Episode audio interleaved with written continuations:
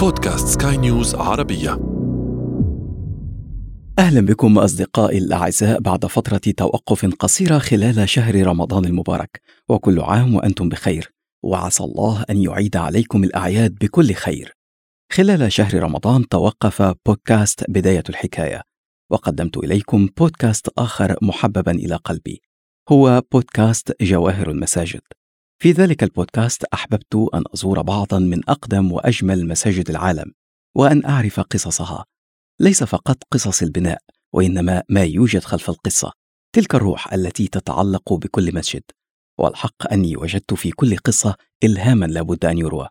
أتمنى أن تستمعوا إليه وأن ينال إعجابكم. والآن دعونا نبدأ حلقة اليوم.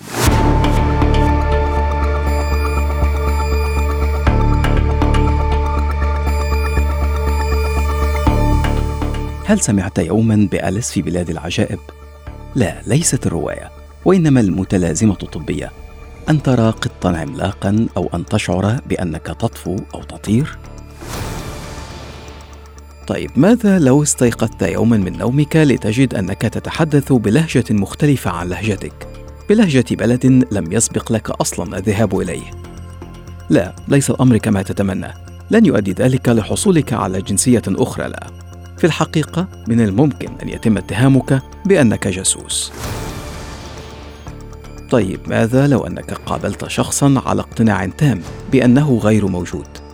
نعم، هو على اقتناع تام بأنه هو غير موجود. إن كنت لم تسمع عن هذه المتلازمات فأهلا بك. هذا أنا عمرو جميل أحييكم وأنتم تستمعون إلى بودكاست بداية الحكاية. بداية الحكاية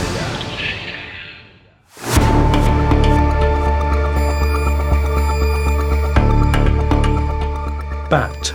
Bat. Batter. Butter. Battery. Battery. Battery charger. Battery charger. ترى برأيك ماذا كان المقطع السابق؟ غالبا سيكون ردك أنها طالبة صينية تأخذ دروسا في اللغة الإنجليزية It's interesting that you you perceive it that way because I'm actually Australian. أما ذاك فهو سيدة على الأغلب من شرق أوروبا سمحت لك معرفتك أو سماعك للهجات أشخاص من دول مختلفة بالحكم لكن يؤسفني أن أخيب ظنك. هؤلاء هم ضحايا ما يعرف بمتلازمة اللكنة الأجنبية. في عام 1941 تعرضت مدينة أوسلو النرويجية التي كانت ألمانيا تحتلها للقصف من الطيران البريطاني. كانت هناك شابة تدعى أستريد وكانت تحاول الفرار إلى ملجأ للهروب من القصف. لسوء الحظ أصيبت أستريد بشظية. أصابت الجانب الأيسر من رأسها بشكل اعتقد معه الجميع أنها ماتت. لحسن الحظ تم نقل أستريد بسرعة إلى المستشفى وتم إنقاذها. لسوء الحظ بعد أن استعادت وعيها تبين أن أستريد مصابة بشلل في الجانب الأيمن من جسمها وإنها فقدت القدرة على الكلام. لكن لحسن الحظ وبمرور الوقت بدأت أستريد تتعافى وانحصر الشلل وبدأت في استعادة القدرة على الحديث. لسوء الحظ أن أستريد حينما استعادت قدرتها على الحديث كانت تتحدث بلهجة ألمانية واضحة برغم أن أستريد لم يسبق لها أبدا مغادرة النرويج أو التعامل مع ألمان. كان ذلك بينما كانت ألمانيا تحتل النرويج.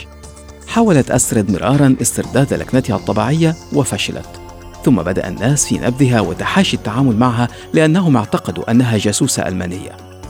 وفي الحقيقة أن أستريد لم تكن فعلا جاسوسة ألمانية.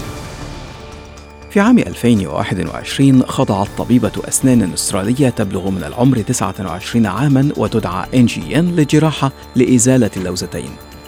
كانت ين من أصل تايواني لكنها انتقلت إلى أستراليا بينما كانت في الثامنة من عمرها. بعد ثمانية أيام كاملة من عملية إزالة اللوزتين بدأت ين في ملاحظة أمور غريبة. بدأت لهجتها تتغير. لم تعد قادرة على الكلام بنفس الطريقة التي كانت تقوم بها قبل العملية. بل أصبحت تتحدث الإنجليزية بلكنة أيرلندية واضحة برغم أنه لم يسبق لها أبدا زيارة أيرلندا. تكررت نفس الحالة لكن مع سيدة أمريكية تبلغ من العمر 47 عاما وتعيش في الولايات المتحدة. شعرت ذات يوم بألم في رأسها وذهبت للمستشفى. أجرت كل التحاليل المطلوبة ولم يتضح إصابتها بأي شيء. لا نزيف في المخ ولا جلطة في القلب ولا حتى ارتفاع في نسبة السكر. لكن بعدما استيقظت ألين في اليوم التالي كانت تتحدث الإنجليزية بلكنة فرنسية. I started sounding total different when I heard myself speak, and the speech process in my head was total different. هذه الحوادث الغريبة تم الإبلاغ عنها وتبين أن أول حالة تم تسجيلها كانت في عام 1907 لرجل فرنسي تعرض لحادث ثم أصبح يتحدث بلكنة الألزاس. دفع ذلك بعض علماء المخ والأعصاب لإجراء مزيد من الأبحاث على تلك الحالة. ما الذي يحدث في الدماغ ويسبب ذلك الاضطراب؟ بتقدم العلم بدأ العلماء في تفسير ما يحدث. وجدوا أن الجانب الأيمن من المخ هو المتحكم في الجانب الأيسر من الجسم والجانب الأيسر من المخ هو المتحكم في الجزء الأيمن من الجسم بالإضافة إلى المراكز المسؤولة عن الكلام. عندما يحدث أي تلف أو اضطراب في الجانب الأيسر من المخ يؤثر ذلك على الجانب الأيمن من الجسم كما يؤثر على القدرة أو طريقة الكلام. لا يقف التأثير عند طريقة الكلام وإنما أحيانا على أسلوب الكلام. يعني أحيانا يرفع المريض صوته في وقت يريد فعليا فيه إلى خفضه أو العكس. ببساطة يشبه الأمر تلف مكون في جهاز كمبيوتر مثلا فيبدأ في إعطاء أوامر خاطئة قد تكون عكسية تماما لما يريده الشخص. والكمبيوتر هنا هو المخ طبعا. متلازمة اللكنة الأجنبية ليست المرض الوحيد الغريب الذي يصيب بعض الأشخاص هل سمعت يوما بأليس في بلاد العجائب؟ ليست الرواية وإنما متلازمة أليس في بلاد العجائب بحسب المراجع الطبية فإن متلازمة أليس في بلاد العجائب هي اضطراب عصبي نادر يؤثر على طريقة إدراك الشخص لجسمه وللعالم حوله. الأشخاص المصابون بهذا الاضطراب يعانون من تصورات مشوهة للحجم والشكل. يعني قد يرون أشياء أو أجزاء من الجسم أكبر أو أصغر بكثير مما هي عليه في الواقع. أحيانا تغلبهم أحاسيس مثل الطفو أو التحليق، وأحيانا يعانون من هلوسة بصرية. ومع أن السبب الدقيق لمتلازمة أليس في بلاد العجائب غير معروف لكن يعتقد أنها مرتبطة بنشاط غير طبيعي في مناطق معينة من الدماغ تعالج المعلومات الحسية كما أن هذا الاضطراب يمكن أن يصيب الأشخاص من جميع الأعمار بالمناسبة واحد من بين أكثر الأشخاص شهرة والذين عانوا من متلازمة أليس بلاد العجائب في مرحلة من حياتهم كان الكاتب الإنجليزي لويس كارل الذي ألف مغامرات أليس في بلاد العجائب لذلك يعتقد أن تعرض كارول لنوبات من تلك المتلازمة كان لها تأثير كبير في كتابه الشهير. وإذا كانت متلازمة أليس في بلاد العجائب يرتبط فيها الاضطراب بإدراك المريض للأشياء من حوله، فإن المتلازمة التالية يرتبط فيها الاضطراب بإدراك المريض لنفسه. الاسم العلمي لها هو متلازمة وهم كوتر، لكن يطلق عليها أيضا متلازمة الجثة الحية أو الموت الأحياء. والأمر ليس له أي علاقة بأفلام الزومبي بل باضطراب عصبي نادر وغالبا ما يتم تشخيصه بشكل خاطئ كان أول من اكتشف هذه المتلازمة هو عالم الأعصاب الفرنسي جول كوتر في عام 1880 وسميت المتلازمة باسمه. يعتقد المصابون بهذه المتلازمة أنهم ماتوا بالفعل، أو أن أعضاءهم توقفت عن العمل، أو أنهم فقدوا أجزاء من الجسم. بعض المرضى يعتقدون أنهم غير موجودين أصلاً، أو أنهم فقدوا أرواحهم للأسف قد تحدث متلازمة الجثة الحية في الأشخاص من جميع الأعمار ولكن يتم تشخيصها بشكل أكبر عند البالغين فوق سن الخمسين. غالبا ما ترتبط هذه المتلازمة بحالات عصبية أخرى مثل الفصام أو الاضطراب ثنائي القطب أو الاكتئاب الشديد. هل تتذكرون فيلم The Curious Case of Benjamin Button لبراد بيت؟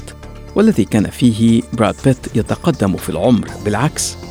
في الواقع أن هذه الحالة موجودة وتسمى بمتلازمة هاتشنسون جيلفورد بروجيريا أو اختصارا بروجيريا تحدث المتلازمة بسبب اضطراب وراثي نادر للغاية يسبب الشيخوخة المبكرة عند الأطفال ويقدر عدد الحالات التي تم تسجيلها فعليا بنحو 350 حالة في كل أنحاء العالم للأسف يبدو فيها الأطفال مصابين بالشيخوخة منذ الولادة لكن علامات الشيخوخة تبدأ في التصارع فيما بعد بدءا من مظهر الوجه والجلد إلى تيبس المفاصل ومشاكل القلب والأوعية الدموية. للأسف لا يوجد علاج حاليا لمرض البروجيريا، لكن تم تطوير علاجات لإبطاء تقدم الحالة. كما أن أبحاثا تتم على جين LMNA المسؤول عن هذه المتلازمة. ربما تكون من الأشخاص الذين يجدون صعوبة في إنقاص الوزن بسبب حبهم للطعام لكنك بالتأكيد أفضل بكثير من مرضى المتلازمة التالية مرضى متلازمة بيكا يعانون من حالة شغف غير طبيعي بالمواد الغريبة وتناولها. مواد مثل الطباشير، الورق، الشعر وحتى أشياء في غاية القذارة لن أخبركم بها. لا يعرف الأطباء السبب وراء المتلازمة وإن كان تشخيصها يتم بشكل أكبر عند الأطفال والأفراد الذين يعانون من إعاقات في النمو.